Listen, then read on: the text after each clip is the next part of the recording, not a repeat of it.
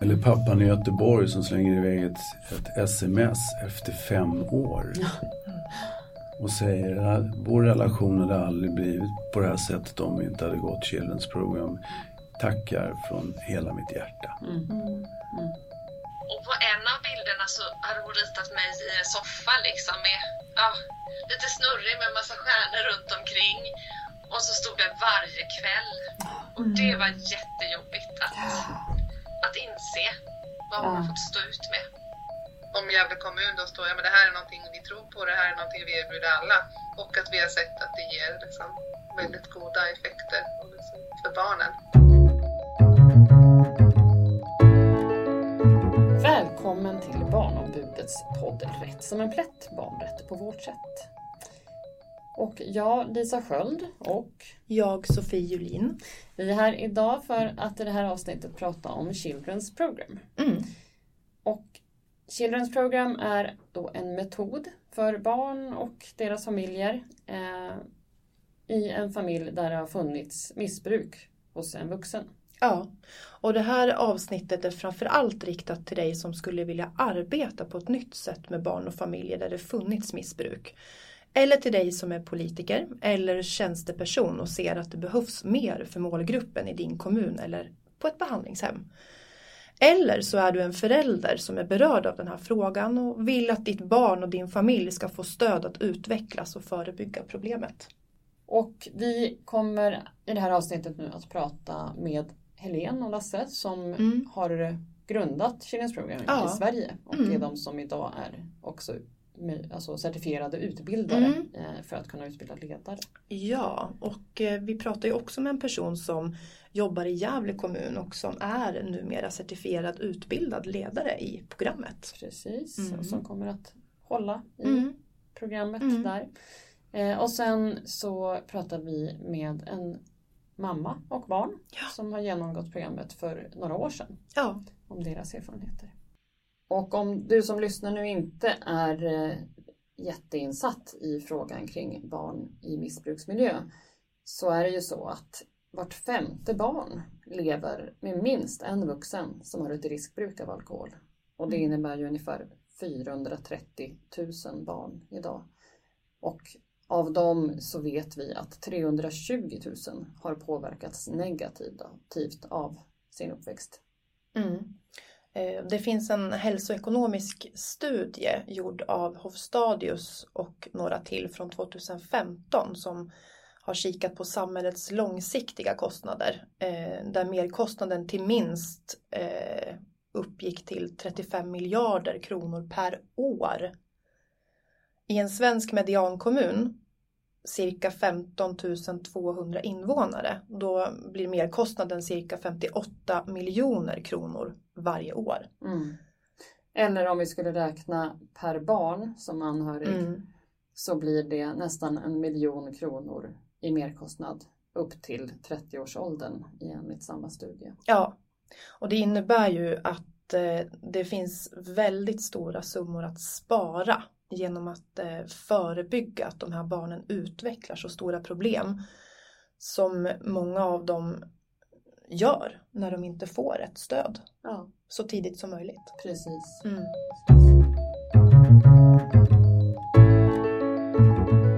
Välkomna Helit. Helit.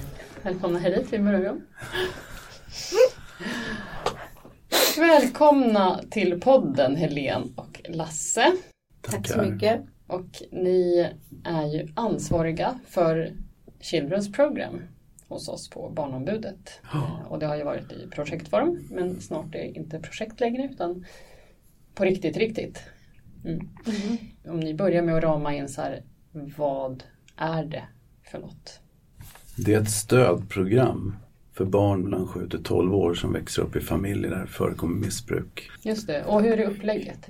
Jag tänkte bara tillägga Mm. att, det, att det är ett förebyggande program, att det inte är något behandlingsprogram.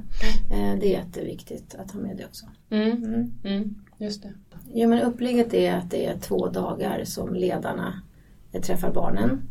Och sen de nästkommande två dagarna så kommer föräldern in. En förälder som har en nykterhet och jobbat, mm, gått någon form av behandling.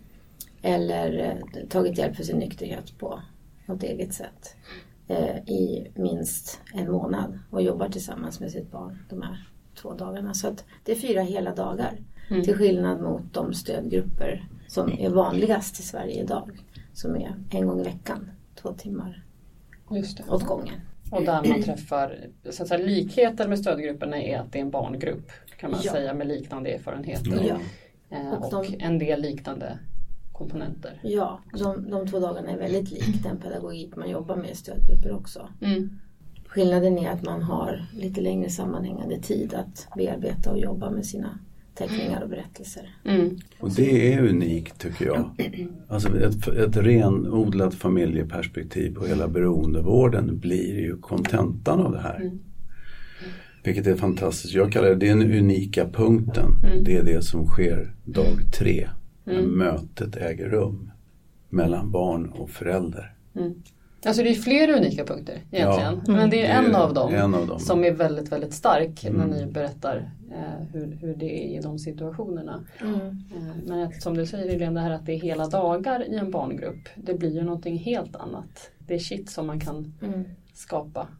Men den, den känslan initialt kommer jag ihåg när vi startade första gruppen så sa, sa du bland annat Helene att jag är ju van vid att jobba med stödgrupper, det har ju du gjort så många år, men då är det ju bara någon timme eller två. Mm. Och nu är det en hel dag, hur ska det gå?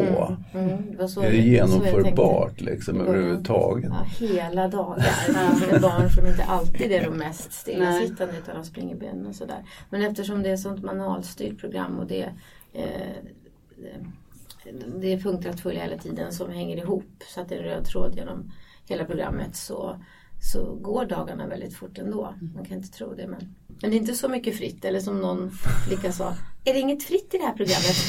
Får vi inte göra någonting som vi bestämmer? Jo, vi kan försöka lägga in det. Men, men det är just det som är, tycker jag, en av poängerna också. Att det är en manual och att man följer den och, och då fungerar det. Fungerar verkligen. Så hela första dagen pratar man och jobbar och skriver och ritar och berättar om, om beroendesjukdomen helt enkelt. Så man, de får väldigt mycket kunskaper. Så små de är kan man tycka. Men, Men de förstår. men de förstår. Mm. Och eh, det, det är en av de viktigaste delarna tycker jag också. Att man lär sig om att det är en sjukdom. För det blir så otroligt mycket skuldavlastning i det för barnen. För att om det är det, om det är en sjukdom som föräldern har. Så då kan det ju inte vara deras fel.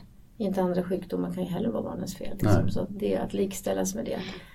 Och sen andra dagen är det väldigt mycket jobb då kring, kring känslor. Övningar, lekar eh, och kunskaper kring känslor. En hel dag med- kring känslor. Eftersom de här barnen inte har riktigt vetskap om vad det är de känner. De kan oftast inte namnge heller vad det är. Men däremot är de ju oerhört skickliga på sina föräldrars känslor för att kunna parera sin egen vardag. Eh, och, och eftersom de måste liksom bevaka situationen för att överleva, om man ska hårdra det, att överleva varje dag på något sätt. Va? Det, det blir ju som att de inte haft riktigt tid att Nej. känna efter och träna på sina egna. Så det behöver de här barnen verkligen. Och vad, du nämnde så här, det här magiska, vad är det som händer där dag tre? Jag vet, om jag ska svara ärligt så vet jag inte än idag efter så många grupper vi har haft.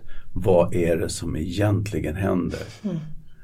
Hur kan det gå på det här viset när vi inte tror att ett barn ska ha modet, orken eller möj, möj, se möjligheten av att liksom rikta sig till sin förälder med en teckning eller det skrivna ordet och berätta hur blev det för mig när du drack eller tog droger?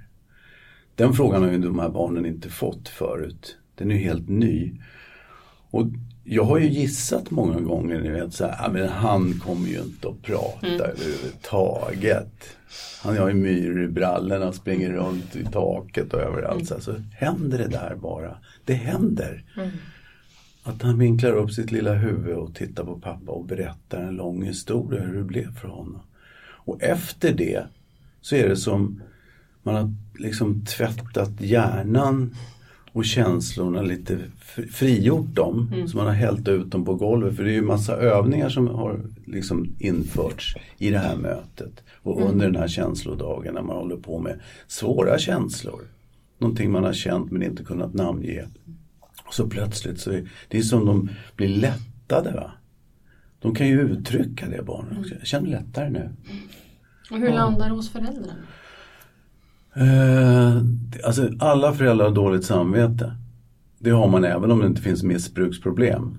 Det är snäppet värre i det här fallet naturligtvis eftersom man i sitt ny, nynyktra liv förstår att man har skadat sitt barn.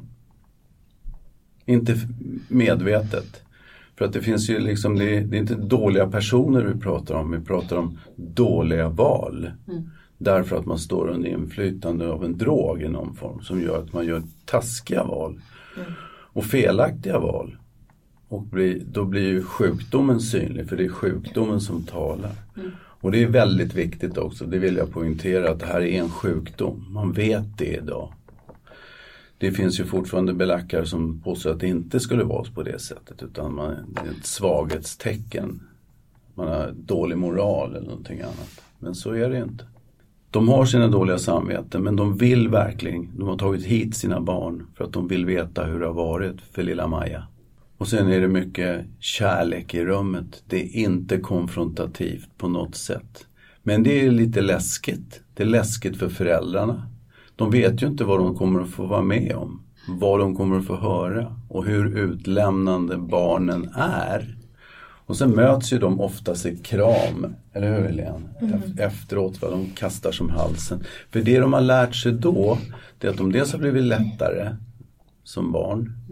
Men också att det kommer nya frågor. Man vågar för pappa eller mamma pallar och ta emot det här nu. Och det är första steget mot att förändra familjestrukturen där hemma. Som är, de kommer ju från en krackelerad familjebildning, helt dysfunktionell och trasig. Och de måste få hjälp att bygga upp en platta, mm. en plattform att stå på. Mm. Nej men föräldrarna tar ju det på olika sätt. Det blir alltid väldigt känslosamt. Och de tycker ju att det är jobbigt att få höra då. Men då, då är det ju eh, olika eh, grader av liksom hur jobbet har varit och de behöver verkligen prata om det. Men alla är ju väldigt, väldigt tacksamma någonstans fast det är tufft mm. eh, för dem att få höra det. För, för, det som barnen brukar vara oroliga för innan, förutom att de är oroliga för själva momentet, det är ju att tänk om mamma eller pappa blir ledsna och börjar gråta. Inte att de blir arga utan ofta vad pinsamt det skulle vara mm. om de börjar gråta eller att de är rädda för att såra sina föräldrar. För det är ju mm. det barn är. De är ju i grunden vill inte göra saker och ting sämre i familjen. Liksom. Det är därför de anpassar sig och står tillbaka så mycket. Mm. Så det blir verkligen ett otroligt stort det här mötet. Mm. Hur mycket mm. nytt är det som kommer fram i de berättelserna för föräldrarna? Allt skulle jag vilja säga, för de har ju inte sett det där. De har ju, jag, menar, jag, jag drack ju bara när hon sov. Det är deras försvar, för det är ohyggligt att sitta och säga motsatsen. Att, säga, att erkänna där och säga jag gjorde bort mig så många gånger. Jag sov mm. så många gånger på soffan. Du fick inget mellanmål för det fanns ingenting i kylen. Mm. Det säger de inte. Men det blir ju kontentan av när man snackar vidare. Men barnen är ju också utsatta att inte tala om dagen innan att imorgon ska ni få berätta för er föräldrar hur ni har haft det under missbruket. Och det, eh, det går inte att göra det. Utan man får hålla tyst till klockan nio på morgonen. Då kommer det. Och det är så fantastiskt, tycker jag och vi, det här med hur barn plötsligt kan säga över min döda kropp, jag ritar inte, jag gör inte, jag skriver inte, jag vill inte. Och så ska vi försöka få de här barnen att ändå göra det. Det hör till saken att alla barn som har gått i Children's program har gjort det på ena eller andra mm. sättet. Alla. Och det är rätt många vid det här mm. laget? Det är rätt många.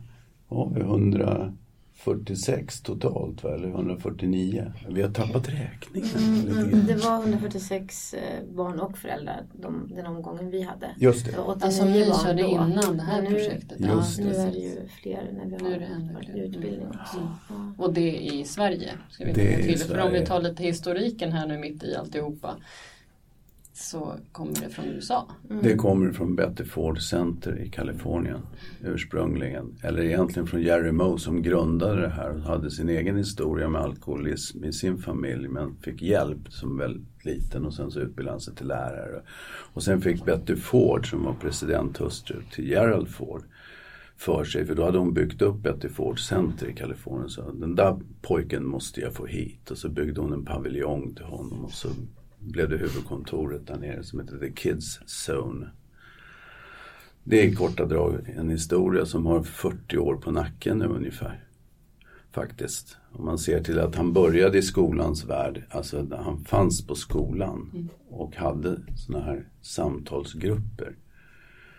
Och ordnade läger och så. Och sen fick ju hon vittring på honom för hon insåg att det här anses ju vara en familjesjukdom så man kan inte exkludera några. Och det är ju därför vi sitter och jobbar så hårt med det här. Vi ska inte exkludera folk. Man gör det med en axelryckning. Ja, ja, du, du lilla Pelle, du, inte, du har inte blivit 15 än så du kan inte få komma. Och Pelle är 8 till exempel. Va? Hur länge ska han vänta? Nej men det är väl därför vi kosta? brinner så mycket för det här programmet. Eh, Nu har det ju funnits stödgrupper ganska länge i Sverige men, men just att de, de mindre barnen också får komma till tals. För det är ju faktiskt fortfarande så i våra behandlingshems Sverige att eh, under 18 år är de flesta eh, behandlingshem eh, ibland 15 år och mognad att man kan få vara med på en annan vecka. Mm. Men det är ju ingen som pratar med de yngre barnen om vad får din förälder för behandling, hur ser det ut på ett behandlingshem, vad, vad, vad handlar det om? Liksom? Och vad är det här för, var, varför är din förälder där? Mm.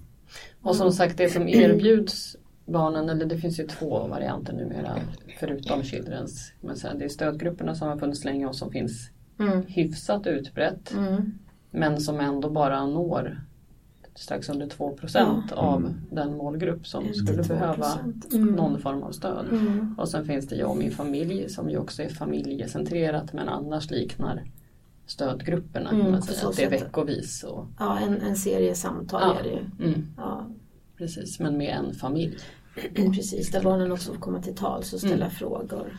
Om, Precis. Och det är ju inte jätteutbrett än Nej. men det finns på en del ställen. mm. Och sen har vi Beardsleys familjeintervention. Just det, och den är mer generell anhörig.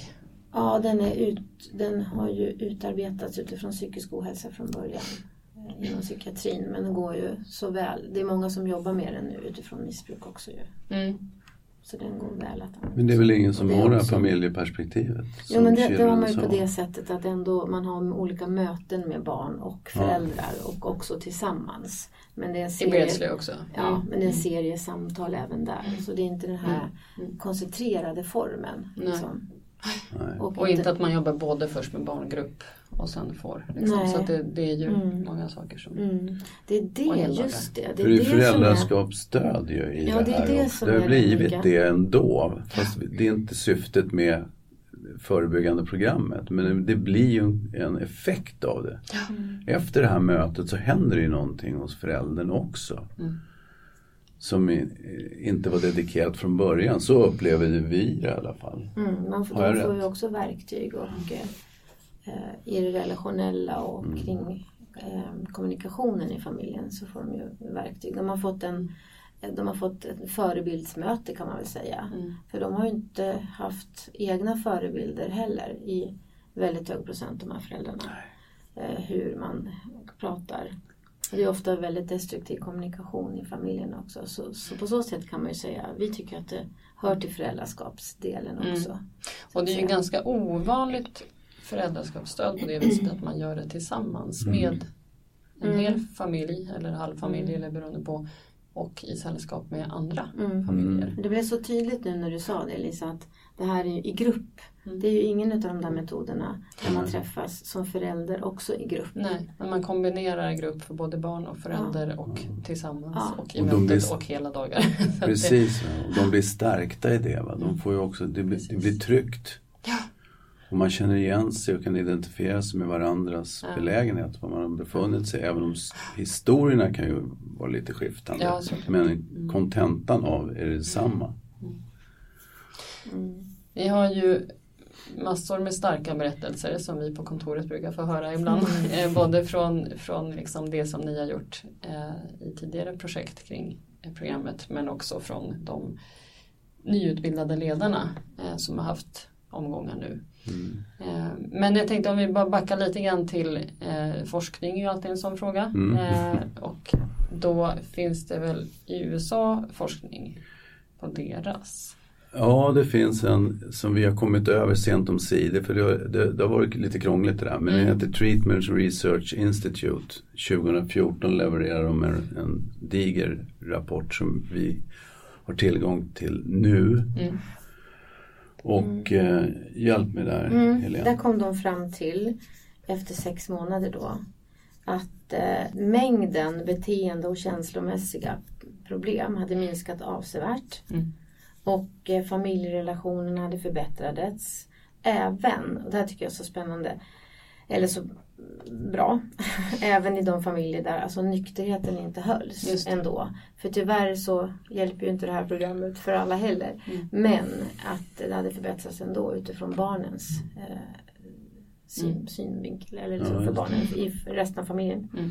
Och sen så mådde ja, barnen mådde bättre i- och familjen fungerade bättre som, som ett resultat av att de hade gått Children's program. Och det vet jag inte exakt hur de hade kommit fram till men för det är ofta flera komponenter Mm. i ett sammanhang som, De som samverkar men, men det var så det stod i Mm. rapporten. De hade ett större underlag också att mäta på eh, eftersom de har en population som är så mycket större än vad vår är. Så- Men däremot har vi inte lyckats räkna ut ännu den procentuella delen. För det kanske är så att vi har ungefär lika värden. Ja, just det. Mm. Precis, för det gjordes ju forskning från Örebro. Ja, det universitet gjorde det. På. De gjorde också sex månaders intervall. Va?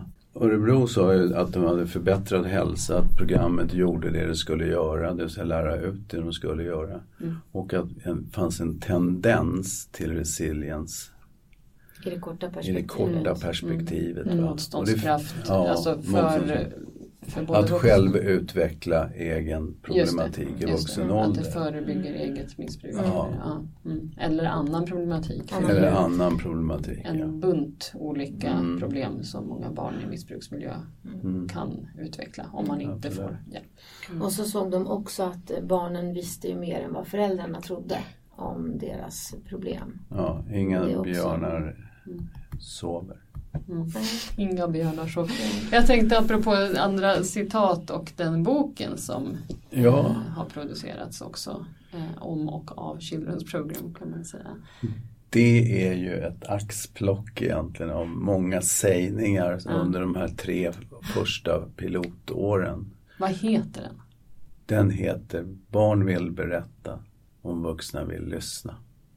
Jag tänker det citatet, bara det citatet, Mm. eller det liksom är ju en, en sammanfattning av det ni har sagt nu Mm. egentligen. Mm. Mm, Så det är är det vi har sett. Ja. Ja, Men som du sa, den innehåller citat och berättelser och teckningar. ja och Också. teckningar Mm. från, gjorda av barn som har gått i Children's program helt enkelt. Och små historier också om, som illustrerar lite grann av en svårighet att nå de här barnen som är tilltrasslade och inte litar Mm. på sin miljö eller sin omgivning eller sina föräldrar eller vuxenvärlden konsekvent alltså är så. Mm. De har blivit svikna så många gånger. Och, och när de blir svikna igen så, så måste de ju på något sätt uttrycka det och det blir oftast inte på det vänliga sättet utan det kan bli på ett otidigt sätt. Ja, ja, det är inget citat på det här men det som händer efter den här eh, delningen, eller mötet, det är ju det, man, det vi ser. Och det, det, det barnen säger utan ord, det är ju att de närmar sig sina föräldrar fysiskt. Mm. Det blir en sån tydlig direkt efteråt. Det, det, de sitter i knät, de vill kramas mer, de, de hänger liksom på sina föräldrar och vill ha kontakt. Ja, Och ni har ju Alltså. ändå haft en hel del kontakt med familjer som har Mm. gått. Eh, Och Ja. vi ska ju prata också med en familj som har gått här i podden. Mm. Men eh, Mm. vad, vad har de sagt som ni har haft kontakt med sen? Sen de gick, det är ju flera år sedan. Ja, det är flera år sedan. Vi har ju haft kontakt med, med en hel del som du säger. Och eh, de som vi har kontakt med det är, ju, det är ju de som vi vet att det går bra för också. Eh, som säger att vi, har en, vi, hade, vi hade nog inte haft den här relationen om vi inte hade gått Children's program. De, de är ganska övertygade om det. De är ju tonåringar idag, de här som vi träffade. Eller pappan i Göteborg som slänger iväg ett, ett sms efter fem år. Och säger att vår relation hade aldrig blivit på det här sättet om vi inte hade gått Children's program. Tackar från hela mitt hjärta. Mm. Och när sånt händer, då tror jag på det på 100 procent. Och jag vill att hela världen ska förstå hur viktigt att öppna käften och börja prata om det det verkligen handlar om. Mm. Mm. Men sen finns det ju ett par tonåringar också som har valt att hantera alkohol på ett annat sätt. Alltså, Ja, de, har, de har valt att ja, dricka mindre eller inte dricka alls. Eh, så kunskaper kring att det pågår i generationer och att de är en, en skör utsatt grupp. Som, som en del tycker att det kan man väl inte prata med sjuåringar om. Jo, Och det är just det man precis kan. vad man kan. För att de ska veta att om de börjar testa, som de flesta gör ändå i tonåringen, i tonåren, så ska de veta var de kommer ifrån. Liksom att de, de, de kanske hör till dem som har den här skörheten. Mm. För det är ju liksom, även för en sjuåring, så det är inga moralkakor som det här programmet levererar. För man skulle kunna vrida det åt det hållet. Usch och fy och skam och farligt och någon kommer att ta koll på dig och, och straffa dig. Eller en ond gud eller vad som helst. Va? Men det finns ju inte utan det bygger på kunskapen de har fått. Som gör att det, de har insett, okej det är så. Jag måste vara lite mer försiktig. Jag tänkte en av de här senaste omgångarna som har genomförts nu med hela familjer eh, så träffade ju du Lasse några av familjerna nyss. Ja, nere på Valbo Ja. behandlingshem som hade återvändardagar. Det var magiskt alltså. Och se en glad pappa och en glad sjuåring. Och det var nämligen den lilla sjuåringen som berättade för er här nu för en stund sedan. Han med myror i byxan. En av många. En av många. Ja. En av många. Men det, det jag får höra av pappan som berättar och säger att när, när min son nu skulle börja skolan så klistrade vi fast en kurator på honom för vi visste inte hur han skulle klara skolan överhuvudtaget. Och han träffade den här kuratorn två gånger vid två tillfällen. Sen ringer kuratorn hem till pappan och säger han behöver ingen kuratorshjälp längre. Han sköter sig i skolan, han är nyfiken, han sitter still. Och då säger pappa naturligtvis att det är tack vare Children's program, men det vet vi ju inte. Det kan finnas en, en länk till massa andra hjälpinsatser. Men ändå så tror jag envist att det har en viss påverkan på det Och det som var den tydliga hjälpinsats som Den hade tydliga ändå i det hjälpinsats, här ja. fallet. Ja. Jo men du berättade ju också om att eh, pappan berättade för dig att de pratade om känslor. Ja, de hemma. pratade känslor hemma. Och han har till och med blivit kär, så han har berättat om det också. Jag har till och med berättat om det. Ja. Det är väl modigt? Känslorna kring det. Ja. Mm. Nej men just de här fyra dagarna, att det är så viktigt att ha eh, lite längre sammanhängande tid skulle jag vilja trycka på. Vilket inte finns idag ju i Sverige. Och jag, ja, jag förstår inte riktigt varför det är så svårt att bara se att det här är så viktigt program. För det är väl det vi tycker att det är ett otroligt, det, det behöver finnas i paletten av stöd eh, man kan få. Det, det, det saknas. Mm. Det saknas det här stödet. Eh, För det var det Jerry Moe som är grundaren till programmet såg ju. Att det blev korta, korta sessioner. Barnen kom inte in i bearbetning på de här två timmarna och så hade de precis börjat att komma in i någonting. Då var, då var tiden slut. Så att de får så mycket tid. Eh, och att det verkligen blir barnfokus och att det blir på deras villkor. Under trygga former. Ja. Om, om någon skulle vilja jobba med det här, vad gör de då? Mm. Ja, men då är ju det så roligt för att eh, det finns ju en utbildning idag också som vi har skapat. Eh, som eh, Eh, vi har skapat så likt som den utbildning vi själva fick på Betterford Center när vi var där 2017 och utbildade oss. Och då har vi lagt upp den som så att det är sex stycken utbildningsdagar man går först och det, de är väldigt mycket blandat med praktik också. Teori och praktik blandat. Och sen att man ska rekrytera barn och föräldrar till att hålla en egen grupp under de här fyra dagarna under handledning av oss. Och då blir man certifierad ledare och har rättigheten själv hålla sådana här grupper. Då. Mm. Och när du säger så här blandad teori och praktik, vad betyder praktik då? Ja, men det betyder, bra fråga. Det betyder att man får prova på väldigt mycket av det som programmet innehåller, de här fyra dagarna innehåller. Mm. Så att eh, när man själv ska presentera och göra en övning så tycker vi att det är viktigt att man har provat på den själv. Hur den känns i kroppen och hur man mår av det själv. Och nu har ni genomfört eh, ett antal utbildningsomgångar inom projektform med mm. stöd från Allmänna arvsfonden. Hur har eh, mottagandet varit där? Vi har fått fantastiskt ja, fina utvärderingar ja, som man nästan inte tror att det är sant. Så, så det, har, det har, blivit, det har landat väl och blivit uppskattat. Ni har utbildat ett gäng eh, och i projektansökan så har jag för mig att det var ungefär ett 20-tal som var siktet på mm. att vi mm. skulle utbilda. Mm. Hur många har det blivit nu som har gått själva grunden de här sex dagarna? 59 stycken. 59 stycken. Mm. I tre kursomgångar. I tre kursomgångar i norr, söder och Mälardalen. Mälardalen kallar vi det för. Precis, vi ska inte säga mitten för där var vi inte. Nej. Och hur många är det som har också gjort, haft en egen grupp och blivit certifierade ledare? Det är 18 stycken nu. Och, så nu börjar det här finnas mm, och det, är det som är så otroligt mm. roligt att kunna säga det. Att nu finns ju Children's Program i Sverige. Inte bara som en idé utan på riktigt på både några stycken behandlingshem och i en bunt kommuner som är liksom har satsat. Och inte att förglömma, mm. vi är på väg in i metodguiden på Socialstyrelsen också. Ja, och det tycker jag är en fjäder i hatten.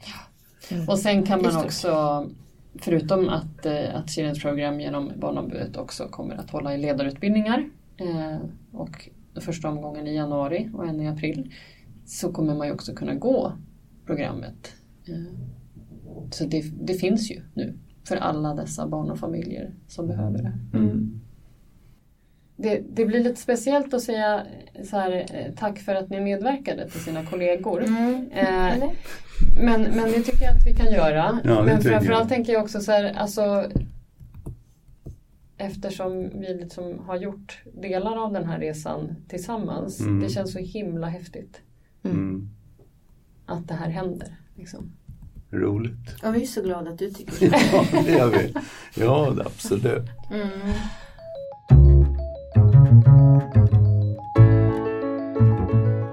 Vi ringer upp Ullis och Anastasia Bramstedt, föräldrar och barn som har gått Children's Program. När var det ni gick Children's Program? Hur många år sedan är det? Det var april 2017. Mm. Ja. Så det är... Anastasia var 11 då. Just det. Och nu är du 17, var det så? Ja, ja. ska fylla 18. Ja, precis. Vi tänkte att ni skulle få svara båda två på, på några frågor. Och en fråga, om vi börjar med Anastasia på den här. Vad, vad minns du starkast från Children's Program när du gick? Alltså jag har en specifik händelse. Det var när eh, vi skulle måla eh, ett minne utav liksom någonting som han varit med om eh, med sin förälder då, mamma i mitt fall. Eh, och jag tror att uppgiften i sig var att måla upp ett specifikt minne. Men det slutade med att jag liksom gjorde som en seriestrip med flera minnen. Och eh, där liksom slog det ju mig att eh, jag hade kanske en lite annorlunda uppväxt än vad jag hade kanske trott i mitt huvud typ. Eh, ja. Så du hade inte riktigt tänkt på det innan liksom? Nej, men precis. Det var bara liksom, när jag satt och målade så verkligen fattade jag att det, det, bara, det bara slog mig att eh, jag kanske hade haft det sämre, eller vad man ska säga, än vad jag hade tänkt innan. Ullis då, vad minns du starkast? Jag minns ju den här strippen som eh, Anastasia hade ritat. För behandlingen var ju uppdelad på fyra dagar, så de två första dagarna var ju barnen i behandling. Och sen de två sista så medverkar ju även vi föräldrar. Så det började med att, eh, att barnen då visade sina teckningar och berättade sina minnen för oss föräldrar. Och eh, det, ja, det var mycket som verkligen blev verkligt för mig. Alltså jag har ju i sjukdomen har jag ju varit väldigt egocentrisk. Behandlingen i sig, eller som jag gick på tolvsteg och där är det att jag har fått bearbeta mina upplevelser så att hon har ju inte fått den möjligheten innan. Och där var det minnen som jag har valt att förtränga, mm. sånt som jag inte vill veta att jag har gjort. Och på en av bilderna så hade hon ritat mig i en soffa liksom med ja, lite snurrig med massa stjärnor runt omkring. Och så stod det varje kväll. Och det var jättejobbigt att, att inse vad hon har fått stå ut med. Mm. Och sen också var det ju även, du hade ritat en av de här tre liters kartongerna med vin som jag gömde i köket på olika ställen. Och såklart hon förstod att det var vin det var liksom. Så att, och det var också jobbigt att man har, hon måste ha känt sig väldigt utanför. Det var det man mm. insåg, att hon har ju levt vid sidan av verkligen hela tiden. Mm. Ja men det gav en helt andra insikter och också som Anastasia sa här att, eh, ja, att man insåg ännu mer, även jag som förälder, att hon inte har haft en normal uppväxt på så vis. Eh, och det är ju självklart spår som man kan märka även idag men eh, en av sakerna var ju att det var jättesvårt för mig att komma upp på morgnarna. Hon fick ta sig upp på egen hand och ibland var det ju så att hon inte hann med bussen och sådana saker. Och det är också jobbigt för ett barn med den stressen. Idag har hon ju väldiga kontrollbehov på grund av det såklart. Mm. Mm. Mm. Just det. Hur, har, har det hjälpt er på något, eh, som er som familj och individer på något sätt? Om, om vi börjar med Ullis nu då. Ja, nej men det har det gjort. Eh, mycket att man ser Anastasia på, på ett helt annat sätt. Eh, sen känner jag att hon har ju fått rätt, vilket är skönt för mig som förälder, hon har fått rätt verktyg. För jag menar det här är ju en kronisk sjukdom. Man vet ju inte om jag mot all förmodan skulle få ta återfall så vet ju hon vilka vuxna hon ska vända sig till och hur hon ska agera. Vad hon ska göra och det är en trygghet för oss bägge två tror jag. Mm. Eh, så ja, det har hjälpt oss på jättemånga sätt. Mm. Jag tycker att eh, Lasse och Helena har gjort ett jättebra mm. jobb. Ja, det är samma när vi gjorde, vi fick göra ett släktträd där man fick se hur liksom, ja, men, beroendet har gått i familjen. För det går ju mm. ofta liksom, i familjen så. Och där tror du verkligen med att jag inte, alltså aldrig ska testa dricka eller något sånt överhuvudtaget. Jag ska inte dricka, jag ska inte röka eller något sånt. Så det har hjälpt också, samtidigt som det har hjälpt vår relation. Då. Hur tror ni att er tillvaro hade sett ut om ni inte hade fått gå Kindlens? som jag sagt innan så har det, nu är det ju så mer öppet så. Alltså vi kan prata om det och eh, jag tror inte vi hade gjort det annars. Så det hade väl mer varit liksom, ja det var då och sen så går man vidare liksom. Mm. Men eh, nu när det är värre, alltså när man har accepterat det så så är det ju liksom, det har blivit bättre. Man ska säga. Mm. Ja, men nu, finns det en öppenhet för Anastasia att hantera sin sorg mm. i det som har skett. Eh, och man får vara arg över dåliga beteenden som jag har gjort som förälder. Eh, det hade jag inte hanterat på samma sätt eh, utan Schindler's program. Mm. Vad skulle ni vilja säga till landets kommuner och behandlingshem? Är det någon, liksom, något medskick ni vill göra kring hur de bör möta familjer i en situation? Jo, men alltså där är det ju alltså att det är väldigt viktigt med behandling såklart, men inte bara för den beroende utan det här är ju en familjesjukdom. Så det är jätteviktigt att ta hand om de anhöriga. Eh, det är ju medberoende, annan problematik som kommer, relationsmissbruk kanske. Eh, och framförallt för barnen för att inte de ska ta in det här dysfunktionella familjesystemet, för att inte det ska gå på repeat. Utan för att de ska få framtidstro och kunna bryta sådana delar som inte är bra eller veta vart man ska vända sig med hjälp. Så jag tror det är väldigt viktigt att fokusera på barnen. För jag tror inte, de får inte den platsen idag som skulle behövas. Tycker ni att Children's Program borde kunna finnas, ledande fråga, tillgängligt för fler familjer? Ja, Ja, men jag tycker att, det, att varje behandlingshem borde ha det som ett alternativ. Tar de in en, eh, en person som, som har en beroendeproblematik, eller oavsett vad det är för problematik, så ska man även se till de anhöriga på en gång. Och finns det barn så är det ju jätteviktigt att de får helas och att de får sörja det hela. Mm. Och framförallt att de vet att vad de vänder sig. Mm. Eh, Ja, speciellt att de får en kontakt med liksom, att inte vara den beroende som får nej, visst. behandlingen. Det är jätteviktigt att se barnen för att hindra det här så att det inte växer och vidareutvecklas åt fel håll. Mm. Ja men stort tack för att ni ville vara med och berätta eran, Ja, eran stort historia. tack själva. Hur det Ja, känns jättefint. Tusen tack.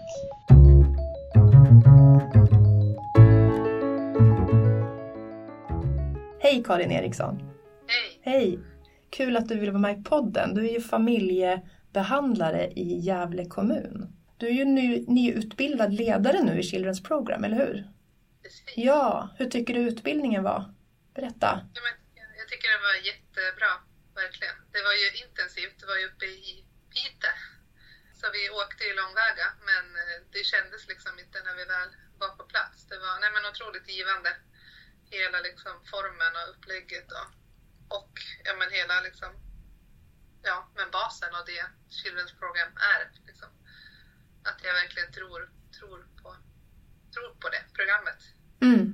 Vad kul. Vad, är det någonting särskilt i upplägget som du tyckte var särskilt bra som du vill berätta om? Jag tänker att det jag gillar när man själv ska jobba med, med ett program är att man själv har gått igenom det. Eller att vi verkligen, att man gick igenom alla dagar liksom i, i detalj. Och att man själv fick göra alla övningar och alla delar som om att man var föräldern eller barnet. Jag, jag tror det är en stor hjälp när man själv möter de här familjerna. Att man har gjort och gått igenom det de gör. Eh, Du är ju certifierad också. Hur tyckte du att det var att- använda utbildningen i skarpt läge och sådär? För nu kommer ju du själv kunna använda dig av den här metoden Mm. som ledare. Jo, men jag tycker att det var, alltså jag tycker att det är jättebra, liksom underlag och material och övningarna. Och jag tänker att det blev ännu tydligare när man hade med familjerna, att det liksom landade på ett annat sätt. Och hur varje övning liksom har en tydlig, liksom, ett tydligt syfte. Och att, liksom, att det blir blandat mycket liksom, ja, med lek och lite liksom, teori. Och, ja, alltså, blandningen är väldigt tilltalande, tänker jag också. På hur man förmedlar kunskap. Mm. Det finns ju också andra metoder att använda när det kommer till missbruksproblematik och sådär. Men vad tänker du att, att barn som, som är i de här situationerna som har vuxit upp i missbruksmiljö har för, har för nytta av, av Childrens just specifikt? det här att barnen blir delaktig. Jag tänker att barnen i den här frågan, i det här området, väldigt ofta glöms bort. Det är föräldrarna man ger stöd och fokuserar på. Att barn och deras röst blir ofta bortglömd eller att man kommer på anhörigvecka, liksom, att man är en liten del av. Liksom. Jag tänker här är det verkligen barnet som lyfts fram som den liksom, huvudpersonen och föräldrarna mer sitter med liksom, och, och lyssnar och, och verkligen fokuserar på barnets upplevelser och känslor och tar emot. Och jag tror att det hjälper föräldrarna också att, att sänka kraven, att de ska mer finnas där och lyssna och vara liksom, att, ja, men att vara med istället för att prestera. För ni, i Gävle har ni ju också stödgrupper sedan lång tid tillbaka. Ja, precis. Mm. Vad, vad tänker du liksom i, ja, i relation till det att, att Childrens innebär? Ja, och det har ju inte jag jobbat med, men jag vet ju, Mm. vi har ju, och de är utbildade också i det här, men jag tänker där är det ju barngrupper, vilket jag tänker är helt fantastiskt. Mm. Och en, en största delen i det handlar väl om att, barn, att som barn inte känna att man är ensam. Att dela liksom, och de jobbar också mycket liksom, med lek men också att träna på de här delarna. Men just att också få med föräldrarna i det. Jag tänker att det är det som gör det här annorlunda. Och det var ju flera av de barnen, eller alla barnen vi hade, har ju gått eller haft kontakt i den, på den enheten, eller grupp på grinden.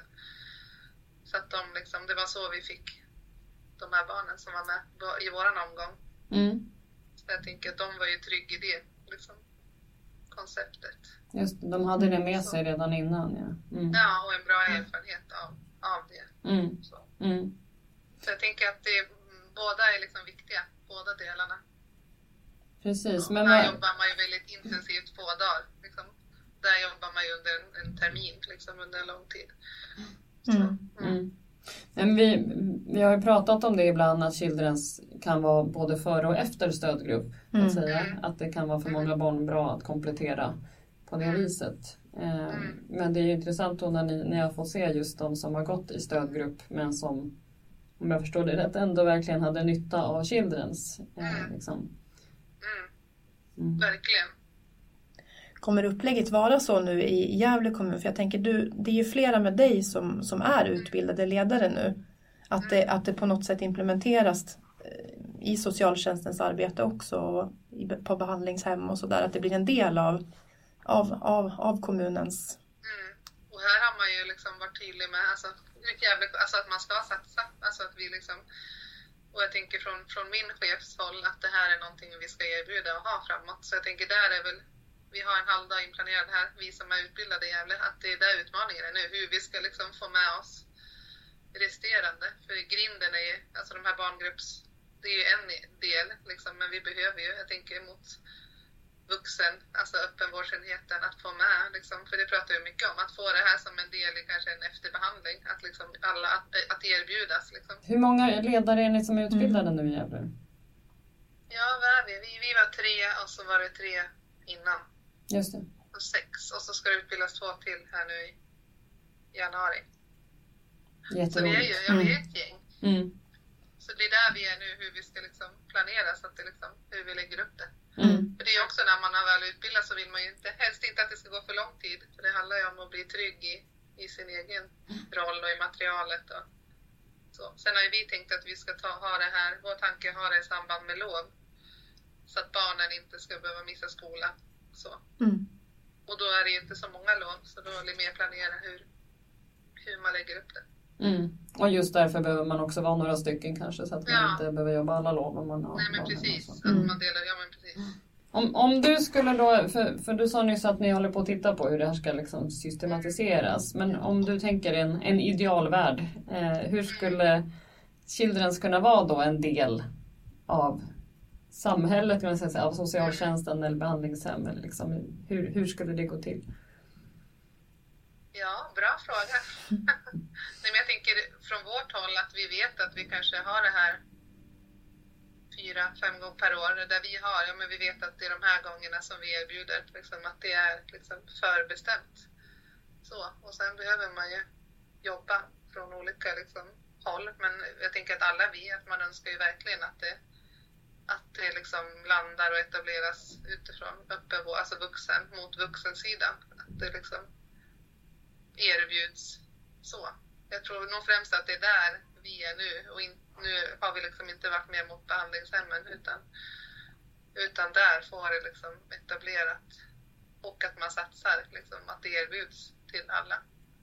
Det kanske blir en naturlig del i, liksom, i behandling och utsluss, att det här, och att man då, för jag tänker det behöver man också om Gävle kommun då står, ja men det här är någonting vi tror på, det här är någonting vi erbjuder alla.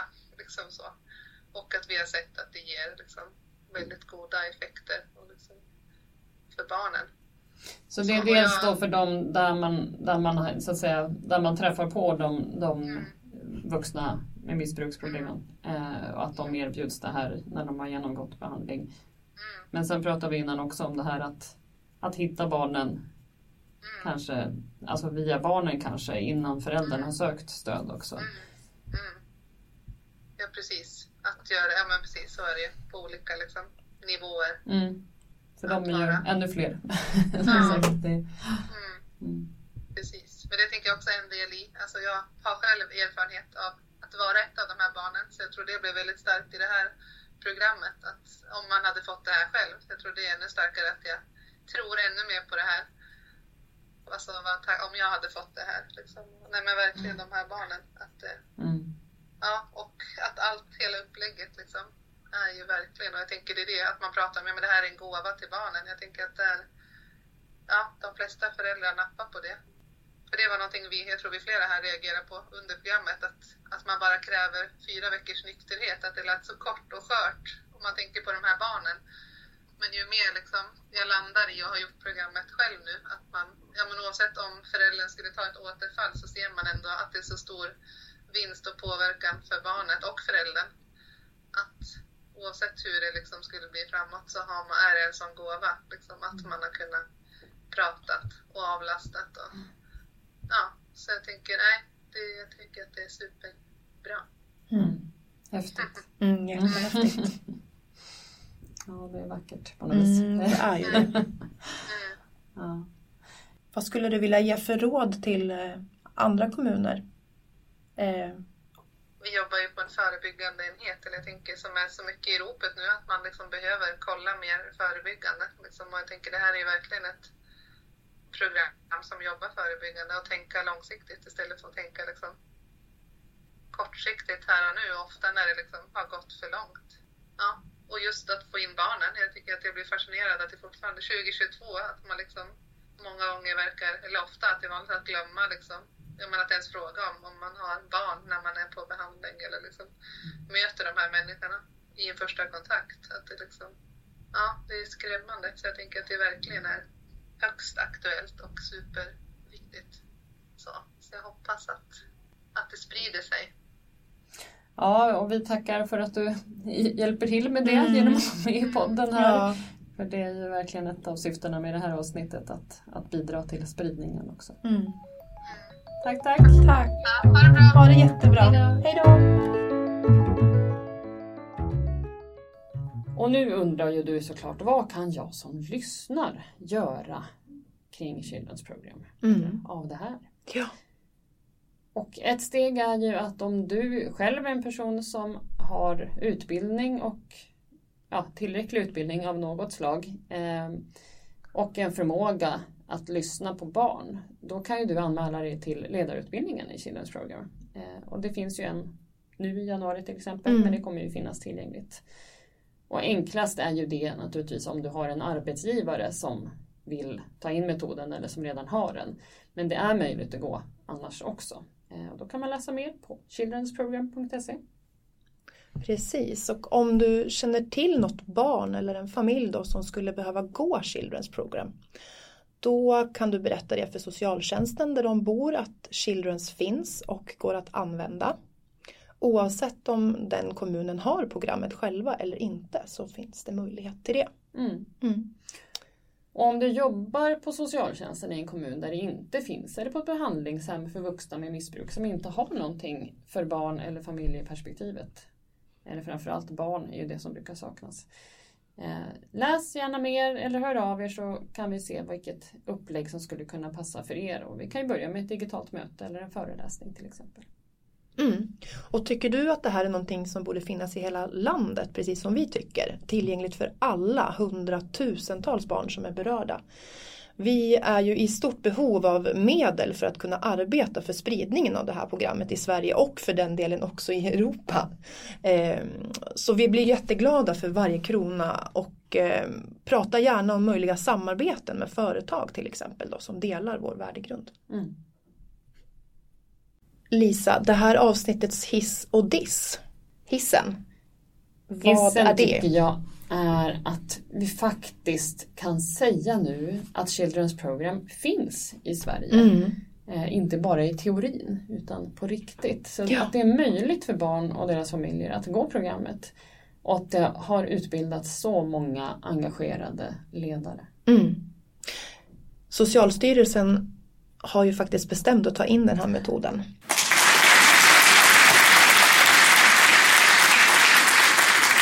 Avsnittets diss. Den är ju att det ännu inte erbjuds stöd till alla de här barnen som eh, samhället känner till behöver stöd och som haft missbruk i hemmet. Det här borde ju vara helt självklart, tycker ju vi. Ja.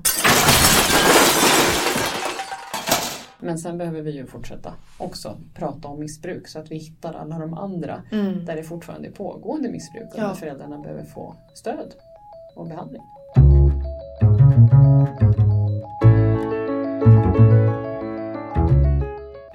Medverkande i det här avsnittet var Lars Levert och Helene Olsson.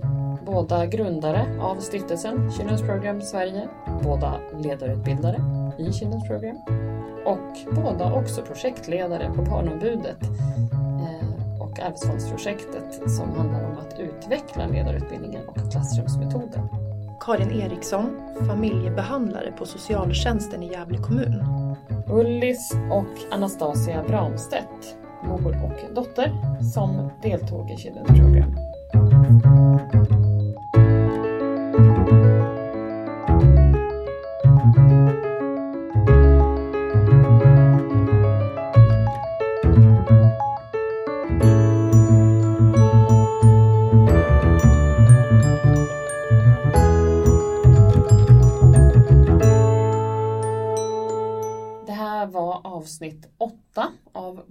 Podd. Eh, och vi tar nu en liten paus eh, av ekonomiska skäl. Mm. Eh, vi behöver få ihop ekonomin. Så vill du, förutom att stötta Childrens, kanske stötta hela Barnombudets verksamhet så välkomnar vi även det. Men när vi får tid och utrymme och har ett ämne som vi känner att det här lämpar sig för ett poddavsnitt, då kommer det dyka upp ändå, lite Ja. då och då. Så fortsätt håll koll på våra sociala medier och i nyhetsbrevet så missar ni inte även kommande poddavsnitt. Vi kommer tillbaka.